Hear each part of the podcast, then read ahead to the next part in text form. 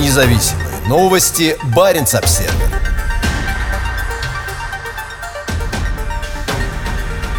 Чеченский спецназ борется с условными террористами в российской Арктике.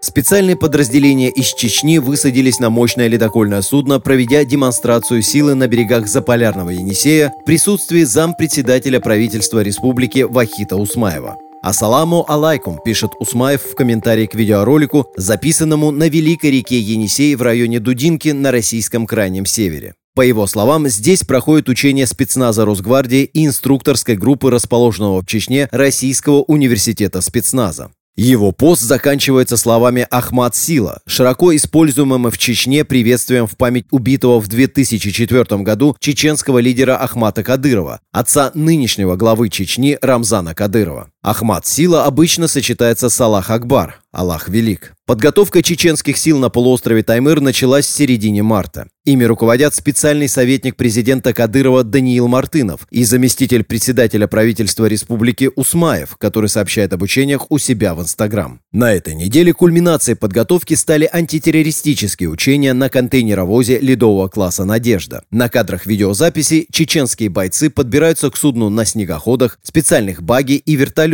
и берут его под контроль. «Надежда» – одно из специализированных судов Норникеля, занимающихся доставкой грузов в Дудинку и из нее. Судну присвоен высокий ледовый класс, благодаря чему оно способно подниматься вверх по замерзшему Енисею даже зимой. В антитеррористических учениях войск Росгвардии приняли участие силы из нескольких регионов. Наблюдал за ходом учений глава Росгвардии Виктор Золотов. Как сообщает Российский университет спецназа у себя в Инстаграм, сейчас арктическая подготовка продолжается марш-броском на несколько сот километров на снегоходах и багги до Диксона. Чеченский спецназ играет особую роль в Росгвардии с самого момента ее создания в 2016 году. Он принимал активное участие в учениях в Мурманске в 2018 году и в последовавших за ними учениях на земле Франца Иосифа. Силы Рамзана Кадырова также проходили подготовку на Северном полюсе. В апреле 2016 года боевая группа во главе с Даниилом Мартыновым провела учение на 90 градусе северной широты, сделав по дороге на север промежуточную посадку на норвежском арктическом архипелаге Шпицберген.